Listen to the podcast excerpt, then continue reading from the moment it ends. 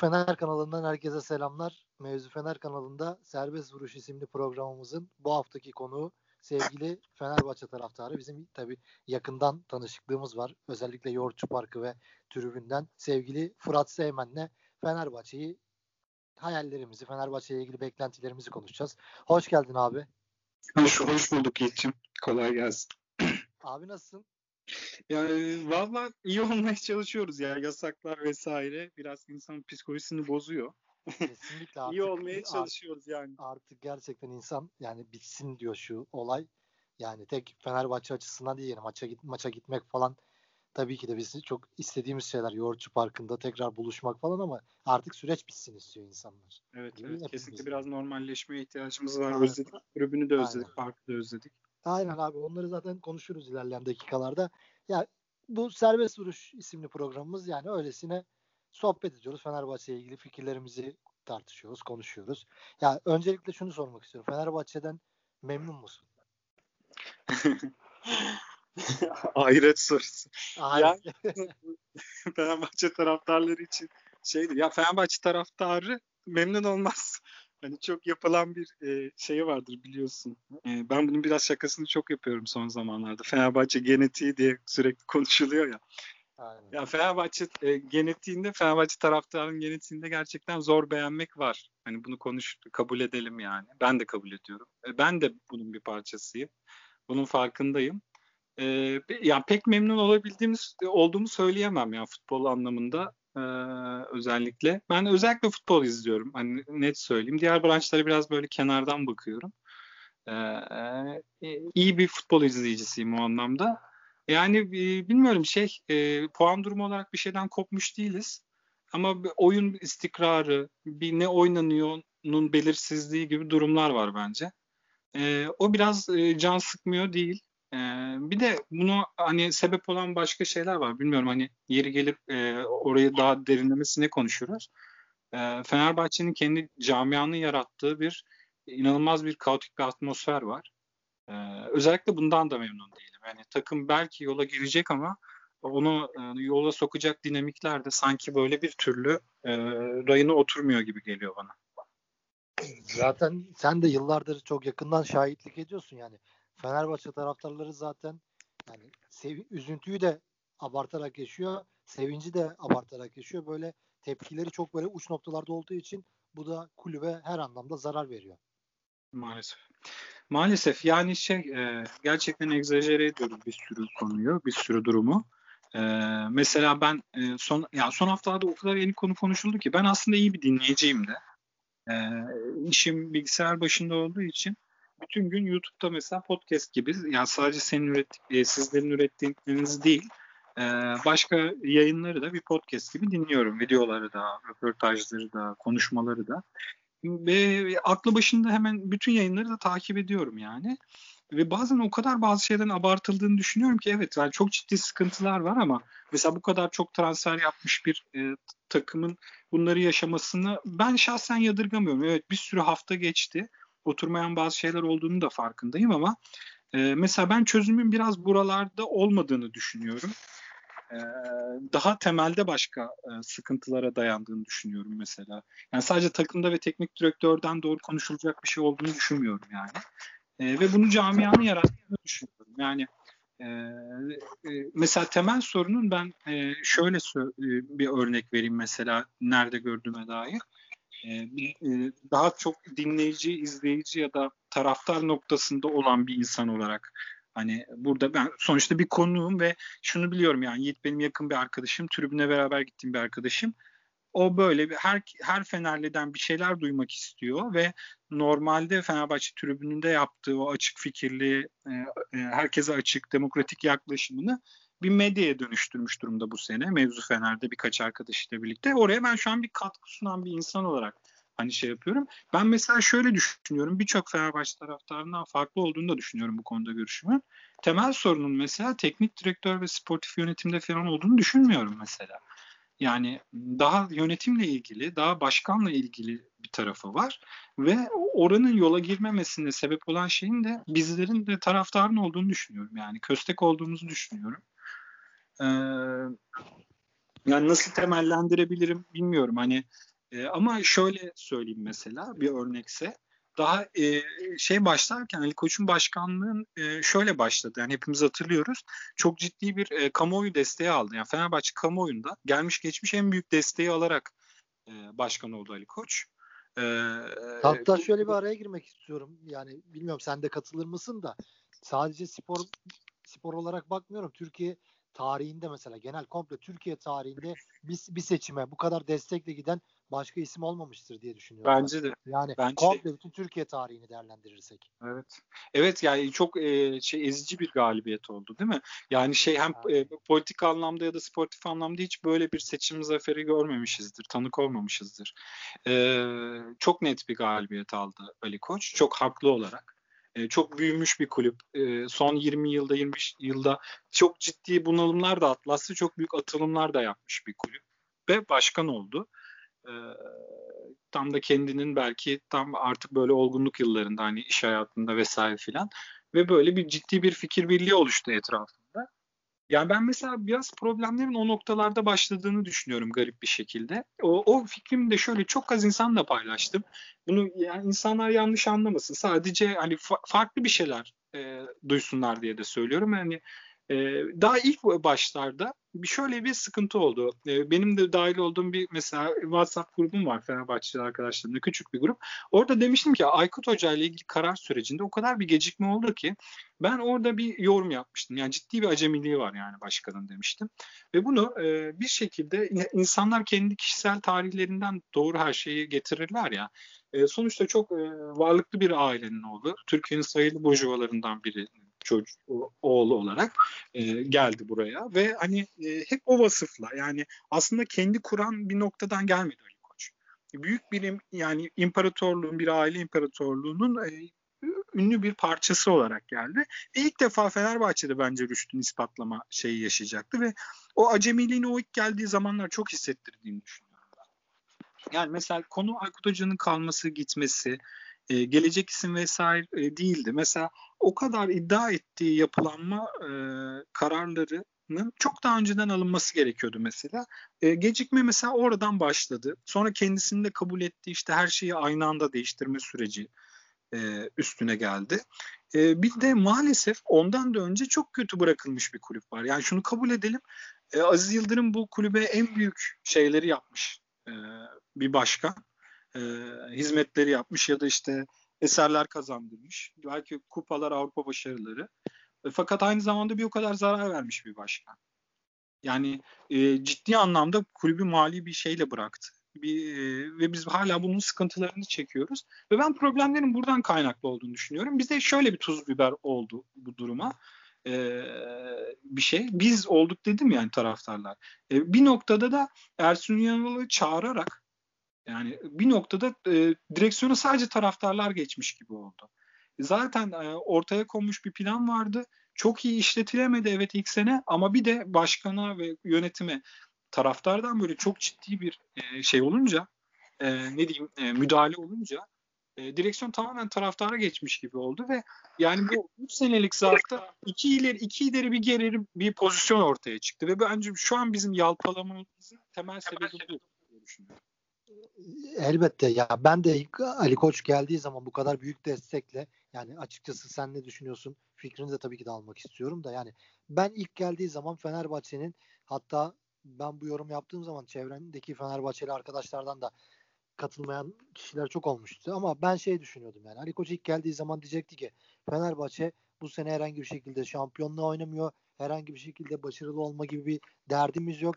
Biz bir yapılanma kuracağız. Bu yapılanmada Fenerbahçe taraftarları Fenerbahçe hangi şartta olursa olsun desteklemeli ve bizim yanımızda olmalı. Biz ilerleyen yıllarda onların yüzünü güldüreceğiz. İstedikleri, hayal ettikleri kupaları, başarıları onlara getireceğiz. Yani teknik direktörümüz de mesela Koku'yu getirdi. Teknik direktörümüz Koku, işte sportif direktör getirdi. Sportif direktörümüz şu isim mesela ondan sonra yolumuza devam edecektik. Öyle çok para harcamayacaktık ve herhangi bir şey yapmayacaktık. Hatta ilk sene yani altyapıdan oyuncular ağırlıklı bir Fenerbahçe görecektik. Sadece de, taraftarın desteği ve bir geçiş sezonu gibi. Sonuçta Fenerbahçe hem para harcadı hem bu dediklerimizi yapmadı hem sonra bu yapılanmaya Ali Koç da tabii ki de bunu desteklemedi herhangi bir açıklamasıyla. Taraftarlar da bir yerden sonra bu düzenin yıkılmasını istedi açıkçası ve taraftarın dediğini yaptı. Ondan sonra da zaten iş koptu. Yani sen bu konuda ne düşünüyorsun? Yani ilk geldiği zaman keşke şunu yapsaydı dediğin bir şey var mı? E, kesinlikle var. Mesela bu senin söylediğin şeyin ben e, böyle örnek veriyordum arkadaş ortamında yine. yine. Yani birinci, ilk sene için özellikle yapılması gereken şey şuydu yani e, kan kusup e, kızılcık şerbeti içtik diyecekti. E, yani bir söylem geliştirmesi gerekiyordu başkanın mesela. Şunu diyebilirdi taraftarın karşısına çıkıp. Yani biz 600-700 e, milyon e, eurolara batmış bir kulüp devraldık. E, bu durumu hep birlikte yara, yarattık maalesef. Ve hani bunu bundan çıkmanın yolu da e, bazı şeyleri değiştirmek. Yani bundan sonra mesela şöyle bir şey söyleyeyim. Mesela Fenerbahçe genetiğinde bu olur, bu olmaz. Fenerbahçe şudur, yıldızlardır, yıldızlarla oynar, baskın oynar falan diyoruz ya. O devirler mesela kapandı artık. Ben öyle bakıyorum. Yani bu e, bunu kabul eden de hızlı yol alacak. Şöyle kapandı. Fi, e, financial e, finansal fair play var mesela artık. Yani siz 10 sene önce, 20 sene önce, 30 sene öncesi de değilsiniz ki. 103 gollü şampiyonluk olacak e, olacak bir takımı e, hemen bir senede kurasınız. E, hiç kimseye hesap vermeden para harcayasınız. Bu bitti, geçti bu devirler. Yani artık başka bir şeyin işlediği bir dönem. Bence o dönem başkan şu kredisini şöyle kullanabilirdi. Senin dediğini aynen söyleyebilirdi. Belki bir şampiyonluk beklemeyin falan demesine gerek yoktu. Zaten kendi de hep diyor ben bir şey vaat etmedim. Şampiyonluk vaat etmiyorum diye. Onun demesinde bir sıkıntı yok. Ama bir söylem düzeyinde bir şey geliştirebilirdi. Bu da ne olabilirdi? Mesela kan kusun diyecekti taraftara ama e, bunu bundan yakınmayın yani diyecekti. E, ve o kazandığı zaman zarfında da bir iki senede ciddi anlamda bir şeyler inşa etmek gerekiyordu. Tabii bazı şanssızlıklar var. Yani Komoli çok yanlış bir tercih burada. Başkanın kendi tecrübesizliği. Ben şimdi artık başkanın tecrübe kazandığını düşünüyorum bu arada bu sene itibariyle. E, bazı yanlış tercihler. Bir de Yiğit yani şöyle bir realite var. Yani e, bilmiyorum hani sen ne düşünüyorsun ama yani Fenerbahçe'ye gelen de hiç olmuyor. Ya yani öyle bir kaotik camiayız ki.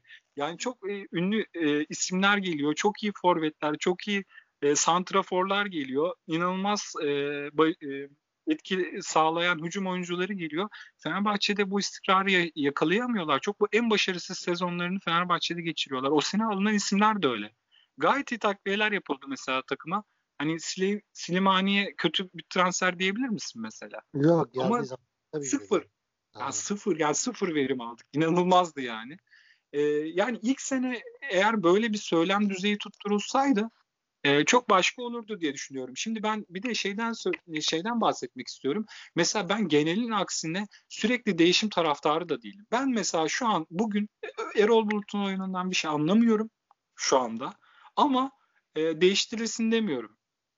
Demiyorum şahsen. Yani e, ve e, çok çok e, kötü gitmediği sürece de sezon sonunda de- değerlendirilmesi gerektiğini düşünüyorum. Çünkü yani bu tüketimin artık bir sonu yok yani. Sürekli değiştiriyoruz ve tüketiyoruz ve birilerine şunu hissettirmek gerekiyor. Yani futbolculara ve taraftarlara şunu hissettirmesi gerekiyor yönetimin.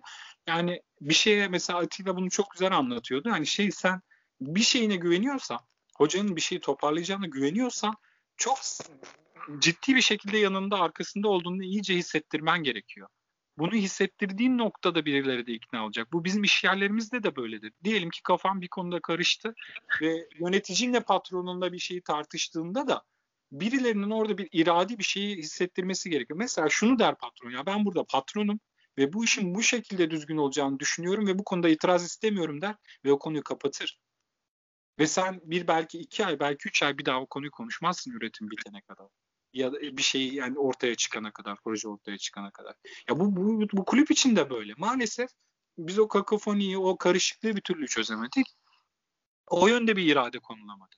Ben Erol Bulut'tan fayda görüleceği düşünüyorsa Emre Belezoğlu'yla başkanın çok ciddi ağırlığını koyması gerektiğini düşünüyorum ve e, ciddi bir şekilde yanında dursunlar. Daha bir belli etsinler daha fazla belli etsinler. Evet ortada bir oyun yok ama biz ortaya çıkacağına inanıyoruz bile desinler. Hiç çekinmeden konuşsunlar. Yani orada bilmiyorum yani çünkü bu değiş değiş bunun sonu yok. Yani şimdi şunu düşünelim. Koko gitti. E bıraktığı yerin daha gerisinde neredeyse Ersun Yanal'la kapatıyorduk. Kapattık sezonu. Yani hani e, ertesi sezondan bahsediyorum yani. Hani bir şey e, çok da bir şey değişmiyor. E, farkındaysan yani bilmiyorum e, şeyi bulmak gerekiyor. Hocaya bence daha iyi bir çalışma ortamı yaratmak konusunda kafa patlatılması gerekiyor. E, o bu tarz konuların derinleştirilmesi gerekiyor artık. Çünkü yani tüketmenin sonu yok. Artık mesela seneye de mi 20 transfer yapacağız mesela? Hani birinin buna cevap vermesi gerekiyor ben artık yapılamayacağını düşünüyorum. Bir de e, finansal fair play de söz konusuyken hele bu neredeyse imkansız. Artık biraz taş taş üstüne koyarak ilerlemenin zamanı geldi diye düşünüyorum. Evet ama işte bu burada yine dediğimize çıkıyor mesela az önce de sana soruyu sorarken yani Ali Koç çıkıp açıklama yapsın diyorduk. Yani 3 sene geçti. 3 2,5 sene geçti. 2,5 sene sonunda yine yani benim şu an beklediğim şey sana %100 katılıyorum. Ben de yani artık yani Erol Hoca'nın da gitsin yerine o gelsin bu gelsinle Fenerbahçe'nin bir yere varamayacağını düşünüyorum ama Ali Koç'un da çıkıp yani biz Erol Hoca'nın arkasındayız. Yani sonuçlar ne olursa olsun sezon sonuna kadar hocamız o. Hatta çık 3 senelik bir sözleşme imzala yani. Yani taraftar artık bunu istiyor yani bir destek istiyor yani Erol Bulut'a. Yoksa bu konuşmalara diye Erol Hoca gitsin şu gitsin bu gitsin demeler devam eder yani. Yani devam eder. Ya şimdi şöyle bir şey var. Bak benim de kafam karışık. Şimdi mesela e, bunu söylüyorum ama şu anda mesela ben de şeyden emin değildim. E, mesela en çok arkasında durulması gereken kişi Erol Bulut mu? Futbol anlamında söylüyorum. Bunu bilmiyorum ama burada yapılması gereken şeyi biliyorum. Yani e, Fenerbahçe gibi bir kulübün karışık bir camianın Fenerbahçe bence Real Madrid'le birlikte dünya üzerindeki en karışık iki kulüpten biri. Bu kadar net söylüyorum bak. Üçüncüsü de Bayern Münih filandır muhtemelen. Hani beklenti anlamında. E, e, camianın beklentileri ve e, camianın karışıklığı anlamında söylüyorum bunu. Bu kadar da büyük bir kulüp gerçekten. Sportif düzeyde de belki branş sayısı olarak da e, yaptıkları olarak da gerçekten dünyanın en büyük kulüplerinden bir tanesi. E, yani ilk üçe falan girer, girer muhtemelen. Ee, yani şimdi bu kadar büyük bir camianın sorunu da tabii büyük oluyor ama ihti- futbol düzeyinde ihtiyacı olan şey artık e, her şeyin bilime bir e, oturduğu, e, akla oturduğu bir devirde ve e, financial fair play'in de artık kendini hissettirdiği bir yerde artık senin de bu rotaya e, doğru bir şekilde girmen. Ya burada bir şeye düstura ihtiyacı var Fenerbahçe'nin. O düstur da şu. Doğru e, doğru hocayla, doğru hocadan kastım şu. Bir tane güvenilir bir oyun bulması gerekiyor. E, buna sahip bir hoca ve bunun arkasında duracak bir yönetime ihtiyacı var. E, ve sert e, kesin bir şekilde ihtiyacı var. Şimdi benim en çok üzen şey şu an ben Erol Bulut'un takımında o oyunu göremiyorum. Mesela Aykut Koca'nın bir oyunu, Aykut Hoca'nın bir oyunu var mıydı? Hepimiz biliyoruz ki var. E, Ersun Hoca'nın var mıydı? Beğen ya da beğenme. Var. Vardı yani. Hatta Koku'nun bile belirgin bir oyunu vardı neredeyse yani. Hani şimdi bunları biliyoruz e, ve e, bilmiyorum şu an Erol Hoca'nın en çok buna ihtiyacı var. Bu yarat yani bunu yaratması lazım takımda ve e, camianın yapması gereken de özellikle yani başkanın ve yönetimi yapması gereken de bunu bulup bunun arkasında durması. Yani belki bunu verecek hocayı doğru seçmelilerdi. Um, umarım Erol Bulut doğru seçimdir. Umarım bir kriz ortamıdır sadece hani bu bir türlü oyun göremiyoruz ya sadece birkaç dakikalık böyle çıkışlar görüyoruz takımdan. Ee, yani o, umarım bu bir oyuna daha belirgin bir oyuna dönüşür. Bunun arkasında durulması gerekiyor yani. Yani ne efsaneler biliyoruz ben. Yani, ben de biliyorum hepimiz de gördük e, çok kötü dönemlerden geçip büyük hocalara dönüştü bir sürü isim. Ya bugün mesela herkes kulübü çok beğeniyor değil mi? Ya kulüp kaç sene bir e, lig başarısı gördü mesela İngiltere'de. Ya da mesela e, daha belirgin, e, daha böyle şaşalı ve e, bir oyuna sahip ve daha fazla kaynağı e, sahip Guardiola mesela kaç senede başarı elde edebildi? Yani mesela bunları da bir aklınıza getirelim yani. Hani bunlar da bir de top class yani. Erol Bulut bu, bu, bu seviyede bir hoca da değil yani. Top class hocalarda bile yani bu kadar e, zamana ihtiyaç oluyor. Bilmiyorum yani bunu bir kere bu, bu bir verili bir kabul olarak almak gerekiyor camia tarafından, taraftar tarafından ve bu konuda bir sakin olmak gerekiyor yani. Ve bunun hissedilmesi evet. gerekiyor. Aynen. Bir, ama biraz da yani gerçekten hepimizin kafası karışık. Yani sonuçta biz mesela Klopp örneği, Guardiola örneği falan diyoruz mesela veya başka hocaların örneği. Yani başka bir taraftar da geliyor bize diyor ki e, ama onların sahada bir planı vardı, bir kurgusu vardı, bir stratejisi vardı. Yani Erol Hoca'nın sahaya koyduğu veya X bir hocanın sahaya evet. koyduğu bir şey yok. Mesela Koku için evet. bunu diyorlardı. Yani o zaman da onların dediğine de hak veriyorum zaman zaman. Evet. Evet işte diyorum ya ben ben şu an e, tam Erol Hoca üzerinden doğru örnekleyemedim bunu. Ee, ama mesela şöyle bir şey olsaydı ben Löw'e tanık oldum yaş itibariyle. Ve çok hani 17-18 yaşımda tanık oldum Löw'ün e, takımına. E, çok muazzam bir takımdı. E, ve hani e, çok efektif bir futbol oynuyordu. Yani ben tam çağının futbolunu yakalamış bir takımdı. Ve mesela daha geçen röportajlarını tekrar okudum, göz gezdirdim. Hani şey e, işte e, Aziz Yıldırım'a e, işte ikinci oluruz muhtemelen dediği için. Belki de üçüncü olabiliriz dediği için kovuluyor Ve bu adam 20 sene 30 sene Alman futbolunu yönetti. Düşünsenize. Yani burada öyle bir şey yani Alman futboluna emanet ettiler bu adama yani. Ve adam ilk basın topla yani ilk böyle haftaki basın toplantılarının birinde ben Fenerbahçe'ye teknik direktör oldum dedi. Çok e, şey tecrübesiniz. E, böyle yorumlar var. Ne düşünüyorsunuz dedi. Ben Fenerbahçe'ye teknik direktör oldum dedi.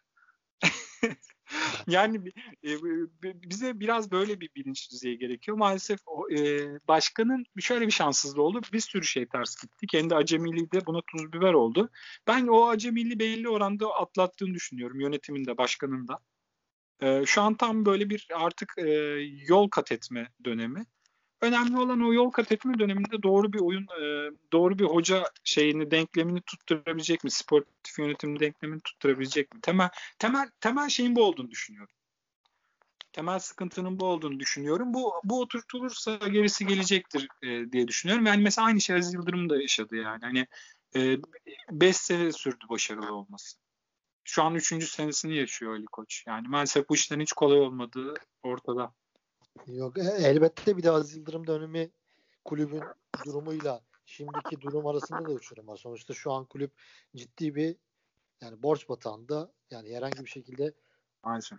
hamle yapma şansı yok yani. Yani bütün dünyada tabii kulüpler neler yaşıyor yani ama böyle söyleyince de o zaman da insanın aklına şey geliyor yani o zaman bu kadar borç varsa bu kadar sıkıntı varsa bu kadar transfer yapmayacaksın mesela. Yani peki bu transfer yapılmasının yani sebebi yine burada konu Fenerbahçe taraftarlarına mı çıkıyor?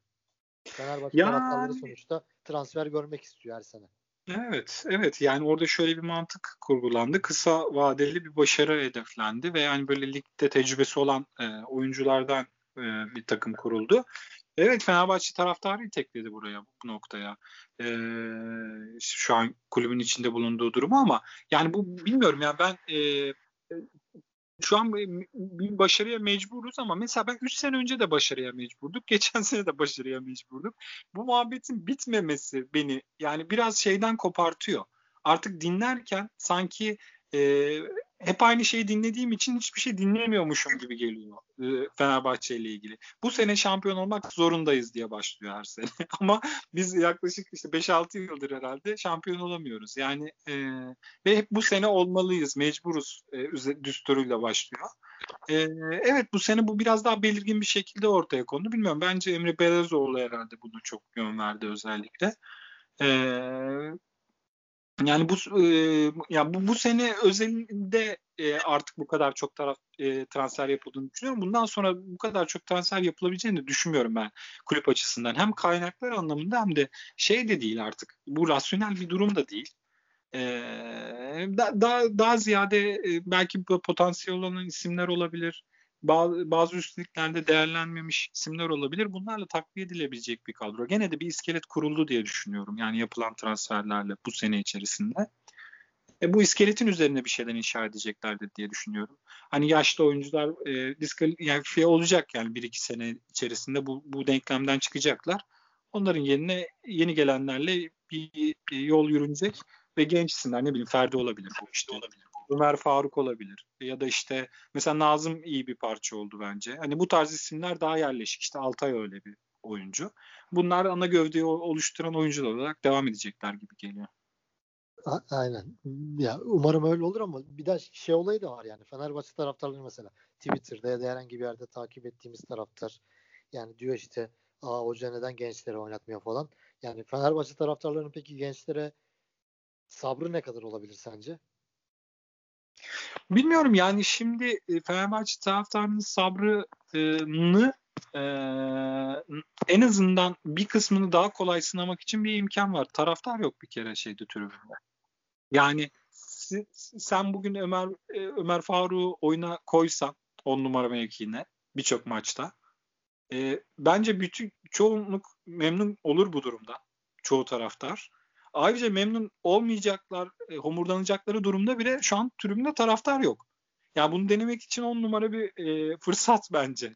Yani e, çok doğru bir zamanlama diye düşünüyorum hani bunları denemek için. Ama buna bir alışmamız gerekiyor artık. Yani bizden çok daha büyük kulüpler altyapısından oyuncuları değerlendirerek oynuyorlar. Yani ve biz hani mesela neler kaçırdık işte Melik Demiral kaçırdık. Ve düşün yani bu bu bu çocuk e, Juventus'a kadar yükseldi. E bizim o dönemde aldığımız bütün e, stoperlerle ilgili yaşadığımız şeyleri düşünsene. Yaptıkları hataları falan düşün. Yani ben bence şunu artık kabullenmemiz gerekiyor. Evet bir tane iyi bir isim alalım ama yanında bir tane genç stoper oynayabilsin. Ya da mesela Sadık kadar bir genç stoperimiz de mesela fayda verebilir. Birçok pozisyonda Tisserant'ın e, yaptığı hataları yapmayacak altyapıdan bir genç bulabiliriz mesela. Tisserant'ı kötülemiyorum bu arada. Yani Tisserant'ı değerlendirebiliriz. Şu an takım kötü olduğu için bazı bu noktalarda bozuk olduğu için böyle çok göze batıyor ama e mesela biz Neustadter'den daha çok verim aldık. Yanlış mı düşünüyorum? Çünkü evet, daha evet. iyi bir takım oyunumuz vardı. Neustadter bence Tisserant'tan daha kötü bir isim. Ama daha iyi verim aldık. O biraz da takım olmakla ilgili bir şey yani. Bence e, gençlere yer açabilecek bir formasyona ihtiyaç var. Ben ilk kupa maçında onu şeyini aldım sinyalini. Hoşuma da gitti.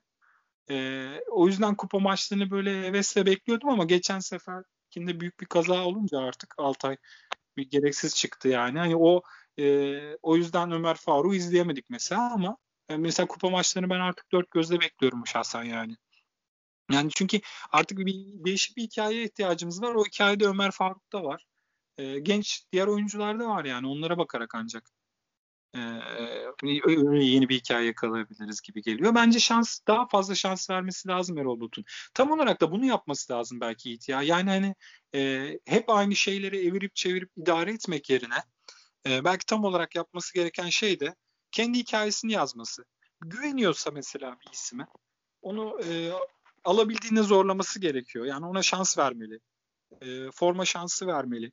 E, belki papaz nitelemesi yapabileceğimiz bazı oyunculardan vazgeçmeli bunu yaparken. E, kendi şeyini bu şekilde göstermeli belki hoca. Belki buna ihtiyacı vardır bilmiyorum. Ya ben kendimi çok böyle teknik olarak muazzam bir şey bilgiye sahip bir insan olarak görmüyorum bu arada birçok taraftardan nazaran. E, sadece böyle herkes gibi e, biraz bir iki kelam eder şeyde bakıyorum ama şöyle bir şey var. Yöntemsel olarak düşündüğünde başka bir şeyler denemek gerekiyor. Yani Türkiye'deki futbol ortamı şey ya e, birçok konu böyle. Hep aynı şeyleri deneyip başka sonuç bekliyoruz. Yani burada bir sıkıntı var bence. Hep aynı metotları deneyip hep başka sonuçlar bekliyoruz. Bu, bu, sonuçları bulamayacağız. Hep 33-35 yaşındaki transferlerle bu kadar yani. Bitecek yani. Onlardan performans alamayacaksın. Çünkü yaşları ilerlemiş durumda. Yani sen 18-19'lu o sahaya sokamadığın sürece maalesef karşılığı yok. E sokabilen işte e, Fatih Terim mesela sokabiliyor ama orada bir tek adamlık sistemi kurdu hasper kadar yıllardır. Onun forsuyla yapabiliyor bunu. Bilmiyorum bizim de belki e, kulüp içerisinde o dengeyi sağlayacak ve teknik direktörü nefes aldıracak bir ortama ihtiyacımız var. Ki o da deneyebilsin bunları diye düşünüyorum. Hmm. Ama işte Fenerbahçe, Fenerbahçe camiası ne yazık ki öyle bir ismi bulamadı yıllardır. Yani Aykut Kocaman belki bu isim olurdu. O da yaklaştı yani ama yaptığı. Evet. Ya ben 80'liyim. Ben Aykut Kocaman'ı maalesef e, şöyle yani birçok üzülüyorum bazı taraftarların ona karşı yak, saygısız yaklaşımların beni üzüyor. Keza hani diğer bir sürü e, kulüp efsanesi için de geçerli bu. Aykut Kocaman üzerinde söylemiyorum.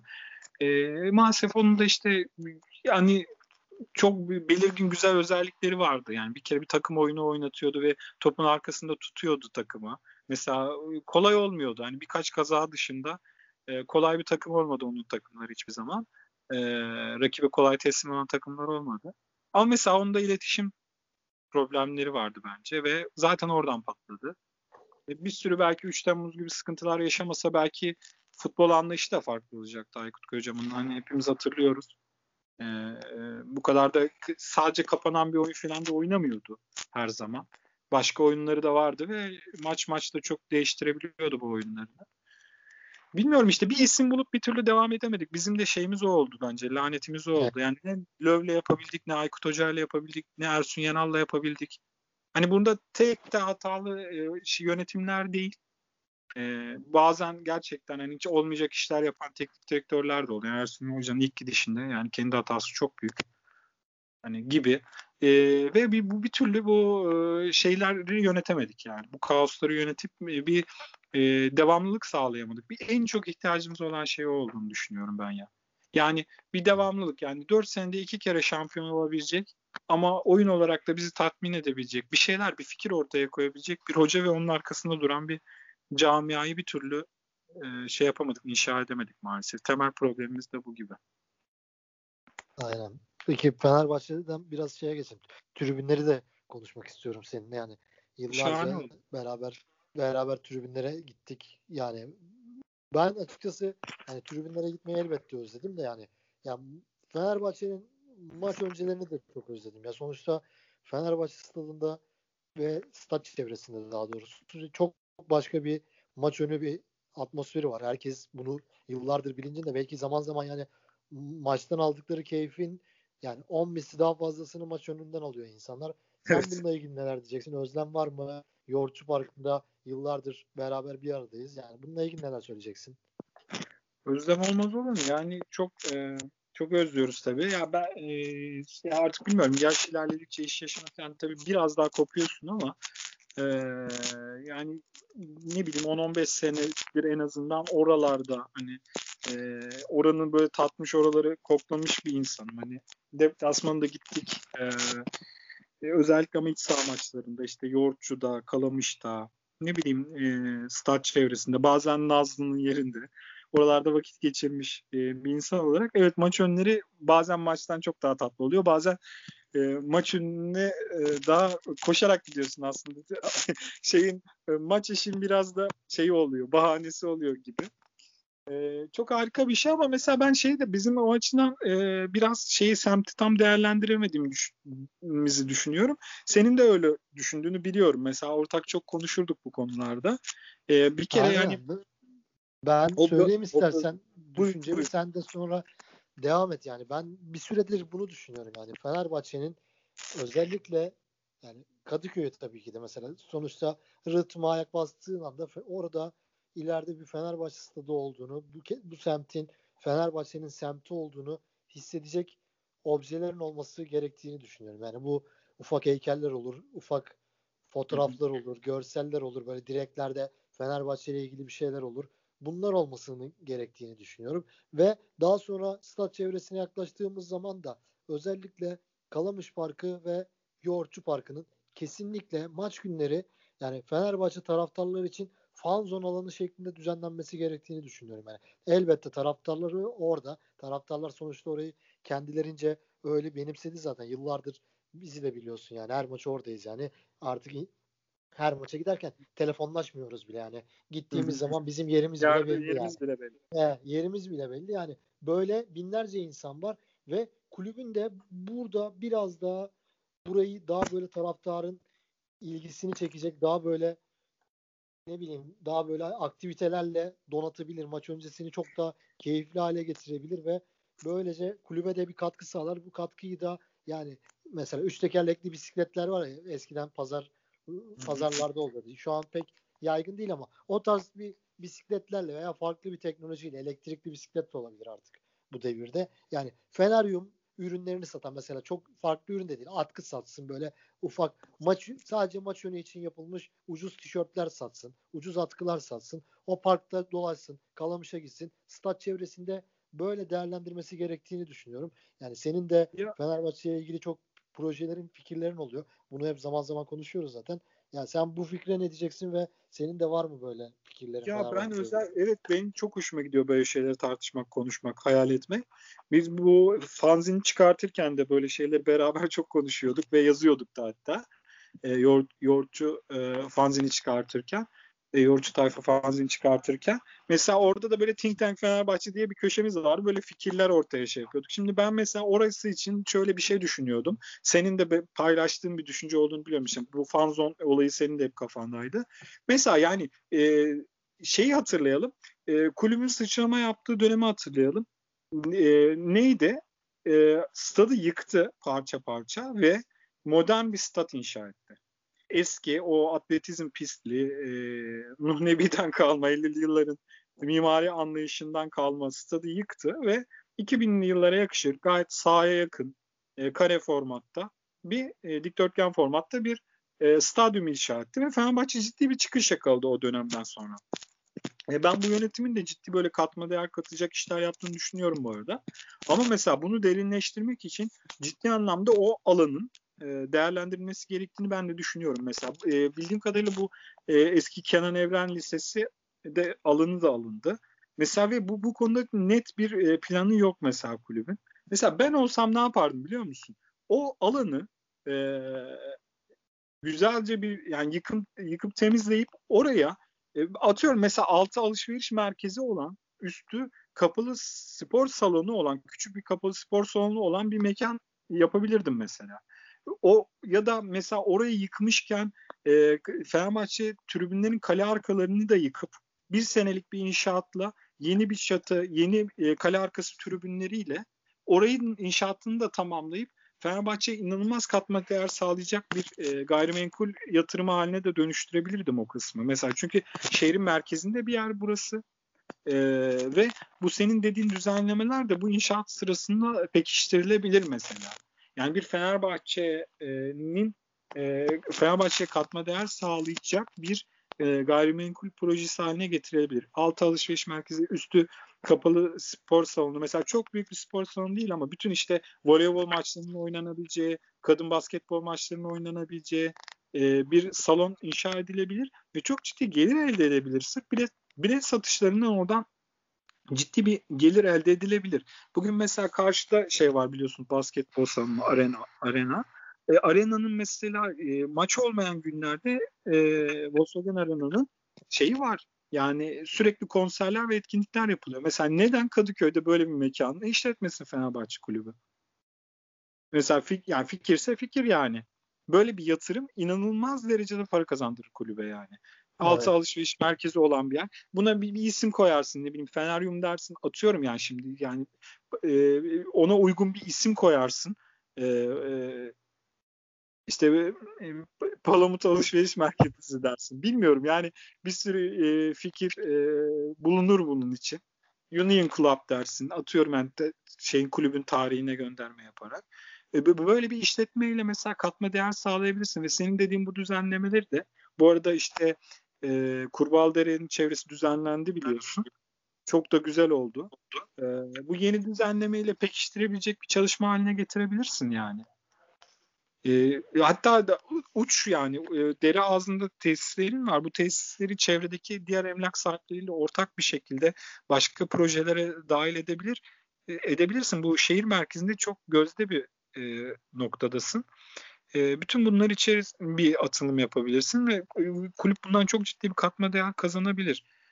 E, ben e, hani bunların yapı ya bu tarz şeylere yapıldığında e, ciddi bir e, kulübe şey e, vereceğini, enerji vereceğini düşünüyorum. Çünkü şey anlamında da mesela futbol anlamında da şu an en e, eski statlardan birisi bizim ki bildiğim kadarıyla. Yani bir artık ihtiyacı da var kulübün. Bilmiyorum bu tarz e, girişimleri parçası olabilir yönetim e, iyi bir planlamayla ciddi bir katkı sağlayabilir diye düşünüyorum. Aynen. Peki bu, bu konuların dışında senin ben tabii ki de tasarım yaptığını biliyorum. Yani işin de bu zaten biraz. Yani Feneryum'la ilgili ne düşünüyorsun? Sen Feneryum'un çıkardığı ürünler sence iyi mi? Fiyat politikası sence iyi mi veya yeteri kadar Fenerbahçe taraftarlarının büyüklüğünü kullanabiliyor mu Feneryum sence? Bence kullanamıyor. Yani ürün gamının daha estetik olabileceğini hepimiz biliyoruz. Yani o aldı o kadar aldı yürüdük yani tekstil, tasarım e, bu e, bu sektörler çok ciddi gelişti. Artık her şey görsel, her şey sosyal medyada. Bizler hepimiz bunun parçasıyız. Yani birimiz en, en kötü tüketici olarak parçasıyız. E, neler döndüğünü çok iyi biliyoruz. Kulüp de bunun farkında. Mevcut format sponsorundan memnun olmadığını başkan mırın kırın ederek de olsa söyledi programlarda. E bu sanırım bu sene Puma ile falan anlaşmışlar. E, yani bir, bir takım değişiklikler orada da olacak gibi ama mesela Fenerbahçe'nin da vasat kaldığını düşünüyorum. Yani belli bir çizginin üstüne çıkaramadı. Çok başarılı şeyler yaptı. Evet hani e, o da bir ilk yani Türkiye'de ama mesela ürün gamı olarak falan beni tatmin etmiyor şahsen. Seni tatmin ediyor mu bilmiyorum. Hani ben de yok, sorayım. Yok etmiyor tabii ki de. Etmiyor. Beni etmiyor yani. Hani Sonuçta günde... Fener, Feneryum'un şu an sitesi bile çok kötü bir durumda yani. Yıllardır herhangi bir şekilde yenilenmedi ya da yenilense de oldukça işlevsiz yani kullanış açısından kötü. Bir de yani Feneryum'un sitesine giriyorsun, bakıyorsun ürünlere. Yani genelde çoğunluğun önünde dev harflerle, dev puntalarla 1907 yazıyor. Yok Fenerbahçe yazıyor. Yani kısır insanlar, bir şey. Yani insanlar biraz yani mesela işe giderken giyebilecek tarz ürünlerin azlığı yani daha çok olabilir azlığı etkiliyor. Evet, belli, daha belli bir kısır döngü. Daha belli bir kısır kaliteli döngü. olması lazım. Evet belli bir kısır döngü şey var. Yani hep aynı işte temaların üzerine gidiliyor vesaire. Ya bilmiyorum belki de şey yapmak gerekiyor. Yani düşünsene değerlendirmeyen o kadar çok şey var ki. Belki kulübün bir tür e, estetik tasarım birimine ihtiyacı var aslında. Yani yönetimle direkt parça bağı olan belki bir çalışma grubuna ihtiyacı var. Yani e, bu alanları derinleştirmek için. Yani çünkü bu bu bu, bu konuda çok e, şey kalıyoruz. Ya düşünsene yani işte geçen e, e, kulübün eski futbolcularından kaleci Recep işte bir şey röportaj veriyordu. Şeyi anlatıyor. Feneryum'un o sene diktiği kaleci kazağını çıkartamadığı bir şey anı anlatıyordu. Ya çünkü o kadar katı ki kumaşı. Yani hani bunları bunları planlayan ayrı bir birime kesinlikle ihtiyacı var yani. Yani bu ancak bu şekilde o şeyi derinleştirebiliyorsun. O oradaki e, hem tasarım kalitesini hem malzeme kalitesini öyle derinleştirebiliyorsun. Fenerbahçe'nin bu kadar taraftar desteği gören bir e, kulüpken bu alanlar için belki ayrı bir birim birim oluşturabilir. Yani tasarım, e, estetik konularında kulübe katma değer e, sağlayabilecek bir takım şeyler yapabilir. Yani mesela şöyle bir şey olsa senin hoşuna gitmez mi? Yani stadın yanından geçiyoruz. Birçok kısmı dümdüz. Yani bir hatıra fotoğrafı çektirebilecek ya da taraf e, mesela transfer yaptığında bir transferi çıkartıp e, fotoğraf çektirebilecek bir obje mesela olsa. Bir Fenerbahçe logosu olabilir devasa. Hani e, böyle bir şey bile bir, bir katma değer bir e, katkı sağlar yani bir değer katar diye düşünüyorum. Belki bunları düşünen ayrı bir, bir çalışma grubuna bir birime ihtiyacı var yönetimin. Ya açıkçası yani gerçekten sonuçta gönüllü olarak ben beni de biliyorsun az çok yani bu işlere kafa yorduğumu evet. falan. Yani bilo, bilo defalarca yazı yazdım Fenerbahçe yöneticilerine iletmeye çalıştım. Hatta bir ara hatta davet de geldi. Sonra bir, bir şeyler oldu yine iptal oldu falan. Yani sonuçta ben yıllarca mesela şey konusunda eleştirdim. Fenerbahçe kulübünün efsaneleri kim mesela? Lefter, Alex çok büyük efsaneler. Herkesin çok sevdiği evet, isimler. Yani evet. bunlarla ilgili girip Feneryum'dan ürün bulamıyorsun yani. Veya Fenerbahçe Obradoviç gibi bir isim geldi. Dünya çapında bir antrenör ama onunla ilgili gidip herhangi bir şekilde ürün bulamıyordun. Yıllarca bu böyle oldu. Veya yani dediğim gibi biraz da fiyat politikasının da tabii ki de değişmesi lazım. Sonuçta gerekirse mesela her sene formalarımız bu sene mesela 289 TL yani hatta kaç? 122 bin tane sattı. Yani 289 değil de daha böyle aynı forma tasarımı daha kalitesiz kumaştan böyle aynı tarzı yap mesela 79 liraya 69 liraya. Yani taraftar kulüpten bir şey alsın ve aidiyet hissetsin. Yani sonuçta Fenerbahçe'nin özellikle son senelerinde ben sadece böyle biraz zengin kesime ve hatta böyle Kadıköy etrafına tıkılı kaldığını düşünüyorum yani. Ben eskiden mesela Kocaeli'nde yaşıyorum biliyorsun yani. Kocaeli'de ben yeni sezon forması gördüm sokaklarda her sene. Yani bu sene açıkçası şu ana kadar herhangi bir şekilde Fenerbahçe'nin yeni sezon formasını göremedim ben. Ya bilmiyorum ülkenin genel durumuyla da alakalı maalesef bu durumlar. Ee, yani, ekonomi çok çok kötü gidiyor. Evet. Ekonomi çok çok kötü gidiyor. Eski alım gücüne de sahip değil insanlar. Tabii bunun da bir açması var ama mesela şey de çok önemli ya bilmiyorum. Yani e, evet yani bunu bunun bir e, optimum noktasını yakalamak gerekiyor. Yani bir orta noktasını bulmak gerekiyor.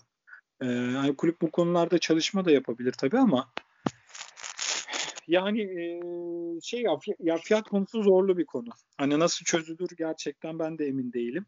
E, yani bu bana kalsa şeyi de e, mesela biletler de pahalı. Yani bir eleştiri ise e, kale arkası biletleri mesela görece pahalı mesela e, şeyde. Stadyumda. Ben onda da ben onda da hep şey diyorum yani Fenerbahçe herhangi bir maça mesela stat 50 bin kişilik yaklaşık.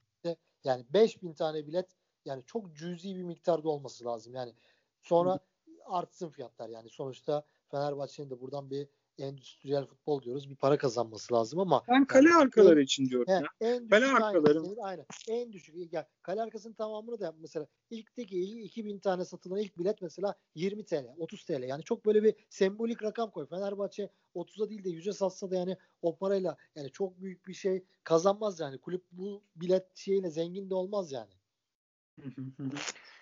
Yani bilmiyorum bir şey e, büyük bir kulüp e, büyük kulüp olunca bazı şeylerin da, dağınık e, bazı şeylerin da, dağınıklığı da daha büyük oluyor zannedersem. Ama ben bu arada şey yani yönetim ciddi şeyler yaptı. Mesela normal kulübün kendi sitesinin tasarımı bence harika. Gayet iyi çalışıyor. ve bir sürü buna benzer konuda da böyle adım attı aslında. Hani ufak ufak müdahaleler oluyor ve toparlama yönünde gidiyor. Daha da toparlayacaklarını düşünüyorum ama yani biraz daha belki de şey ya bilmiyorum belki de artık bizim gibi yaşını almaya başlamış insanların da belki kulüp e, üyeliğini falan da yapıp yavaş yavaş e, belki buralarda biraz daha dile getirmemiz gerekiyor. Onu da bilmiyorum. Yani sadece taraftar olunca sesin belli bir yere kadar ulaşıyor. Bilmiyorum hani belki biraz daha kongrelerde temsil edilmemiz gerekiyor. Ya da çıkıp oralarda bunları konuşuyor olmamız gerekiyor. Ya da bir şekilde şeyleri gerçekten kağıda dökmemiz gerekiyor. Yani Fenerbahçe bugün Kenan Evren Lisesi için çok net bir mimari yarışma yapabilir mesela ve bunu biz birkaç kişi toplaşıp önerebiliriz kulübe. Evet. Yani, Ve yani buradan ben... ciddi bir katma değer sağlanabilir. Ya da mesela biz tasarım ekibi kurup senin bu dediğin şey yani tasarımla halkla ilişkileri bir potada eritip mesela bu senin dediğin dikkat çektiğin Fener yoluyla ilgili dikkat çektiğin ürün gamıyla, tasarımıyla, fiyatlarıyla ilgili dikkat çektiği konularda adım atılabilir mesela. Sanırım evet. bizim de e, artık biraz hani şey e, yaş itibariyle falan oraları da belki düşünmemiz gerekiyor. Kulüp üyeliği falan. Ya ben, ben çok hani ki... çok büyük bir hayalim yani açıkçası. Benim de ben benim de hayalim ben de yani. Bir türlü sıra gelmiyor ama yani olacağım bir gün olacağımı düşünüyorum yani bunun içinde. Yani ileride gerçekten sonuçta bu fikirlerimizi gidip orada kongre üyelerine, başkana, yönetimin karşısında sunmak yani belki de bir şeyleri daha çabucak değişmesine evet. neden neden olur yani. Evet. Belki onları sosyal medyada paylaşarak e, en azından oradaki kulüp kanalında yayınlanacak şeyleri konuşmaları ya da o konuşmaları yapacak arkadaşlara ulaşmak. İşte derdimiz olabilir ki var böyle tribünde arkadaşlarımız. Evet. Bilmiyorum belki böyle şeylere ihtiyacımız var yani. Aynen. Peki var mı Fırat başka ekleyeceğim bir şey? Vallahi ekleyeceğim şey e, şöyle bir sana totem bir söyleyeyim. Bu röportajdan sonra Fenerbahçe ilme kazanacak. Çok ciddi toparlayacak. İnşallah. Bu arada yani... bir de bir de bir ara seninle pankart yapmıştık. Yorçu fanzin için yani evet. o ara o dönemler yani stada sokmuştuk yani bayraklar falan yani bir görsellik. evet, bir, bir, bir ara senden de şeyin sözünü almak istiyorum ben buradan yani yayındayken. Bir mevzu Fener pankartı yapalım. yapalım. Hatta ya, hatta mümkünse iki tane yapalım. Bir tanesi parka asabiliriz yani orada da durabilir. Yani döndüğümüz zaman zaten yani fikirlerimiz her zaman var. Yani tekrar belki mevzu Fener adıyla belki tekrar yoğurtçu tayfa fanzin olarak yani bir fanzin işini de tekrardan bir ele alabiliriz belki. Yani şey, maç maç günleri güzel olur. Tekrardan yani, yani döndüğümüz zaman şu, e, umarım baharda bunları boyarız şu e, şeyler e, artık salgın malgından bir kurtulmuş oluruz ve e, artık pankart boyayabilecek seviyelere geliriz. Umarım bunu şampiyonlukla taçlanır. Öyle umuyorum yani böyle bir dilekle kapatalım. Bir de yani şeyi de çok umuyorum ileriye dönük. E, yani bizim şeyi yapmamız lazım taraftar olarak. Kulübü şuna ikna etmemiz gerekiyor. E, tribüne daha kolay pankart, bayrak sokulabilir bir kulüp olmamız gerekiyor. Yani evet. o o, o boyama pankartların şeyini güzelliğini bu sene şeyde gördük hepimiz değil mi? Yani belki evet. tarihin boyanmış en güzel pankartlarından biri yani. Bence de en, en güzel ilk üç pankart arasında kesinlikle. Bundan biri yani. Bu kadar güzel evet. bir boyama olabilir mi yani? Evet, Düşünsenize bunu siz bu bunu siz kolaylaştırsanız her şey düğün gibi süslenecek her maç yok. Yine de ya hakkını yemeyelim. Kulübün özellikle Ali Koç yönetiminin evet. Kesinlikle. olduğu zaman daha kolay yine de. Yani Çok daha kolay oldu. Evet. Aynen bir, bir kural var ama sadece işte maçtan bir gün önce stada getiriyorsun. İşte Onları öyle. kolaylaştırmak konusunda bir şeyler yapabilir. Ya elbette sonuçta taraftar dinleyebilir. Ya, ya ben yıllar önce bunu da anlatayım yani. Biz Kocaeli Genç Fenerbahçelilerle hep maçlara gidiyoruz yıllardır işte. Neyse işte Özcan Can, Özcan Canay'ın vefat ettiğinde biz hemen arkadaşlarla rahmetli başkan işte seni Çok efsane bir pankart evet. boyadınız var ya. Yani evet. sen Fenerbahçe tribününe değer katmış bir adamsın o pankartınla. Ya o, o sene biz aynen çok pankart. Roberto Carlos'a falan İngilizce pank pankart falan yaptık. Neyse gittik stada maç günü maçtan bir gün önce vefat etti. Yani maçtan bir gün önce getirme şansımız yok yani. Maç günü getirdik mecbur. Tam maraton o, o zaman maraton üstten kombinemiz var AB blokta. Yani stada gireceğiz. Hep elimizde pankart. Dedik böyle böyle işte Özcan Can Aydın vefat etti dün akşam. Yani biz de anca bugüne getirebildik. Dün getirecektik yoksa. Açtı orada bakıyor pankarta. Pankartta herhangi bir şekilde imza falan atmadık tabii ki de. Biz sonuçta bir reklam amaçlı yapmıyoruz. Sonuçta Fenerbahçe taraftarları için yapıyoruz. Fenerbahçe taraftarlarının böyle bir bas, baş sağlığı dileğini için yapıyoruz. Polis ısrarla almadı. Orada bir yarım saat ter döktük o biz polise. Alamam bunu işte. incelenmesi lazımdı. Dün, dün getirilmesi lazımdı. Yani bu tarz şeylerden bugünlere geldik. Yani öyle bir pankart yani açıyor okuyor yani Özlem Can Aydın'ı saygıyla anıyoruz yazıyor. Yani hiçbir sıkıntı yok. Yani bugünleri bile yaşadık biz bu statta. İyi ki sokmuşsunuz o pankartı. Yani gerçekten Fenerbahçe tribüne değer katmış bir pankart olduğunu düşünüyorum. Aynen ben de yani o günler. Umarım kolaylaşır yani Yiğit. Yani bu şey yani biz hani böyle bin bir çabayla pahalı zor bir şekilde maça giriyoruz. Bir de yani böyle katmak istediğinde ya düşün işte sen aynı sen evdesin mesela. Evdesin abi maça gideceksin 3 saat sonra. Anında mesela bir olay oluyor. Sen de hemen evde gayretinde hemen bir tane beze bir pankart yapıyorsun. Onu sırada sokma şansın yok mesela. Yani evet, bu maalesef. sonuçta e, elbette yani herhangi bir şekilde kötü bir pankartı tabii ki de yasak olsun. Tam yasaksa uyalım kurala neyse. Ama güzel. herhangi bir şekilde güzel bir Fenerbahçe değer katacak bir şeyse bunu sen maç günü bile stada sokabilmen lazım yani. Kesinlikle abi. Kolayla yani taraftarın hayatını kolaylaştırmaları lazım. Bu yani bu şeye e, bütün maddi şeyi de manevi şeyi de bu taraftarlar katıyor. Değeri. Evet. E, taraftarlar katıyor yani. Bir taraftarların hayatını kolaylaştırsınlar yani. Evet, yani ben adayı biliyorsun 8-9 yaşındaki amaçlara götürüyordum yeğenime. Ya küçücük bir e, Fenerbahçe bayrağı. Onu da kulüp dağıtmış. Ertesi maça girerken ondaki e, şeyi söktüler. İncecik, sana, sana söyleyeyim. Bir evet, evet hatırlıyorum. Bir santimetre evet. çapındaki e, plastik boruyu sökmek istediler. Küçücük bir bayrak yani belki 20 santim ya belki 30 evet. santim. İşte bunun yani.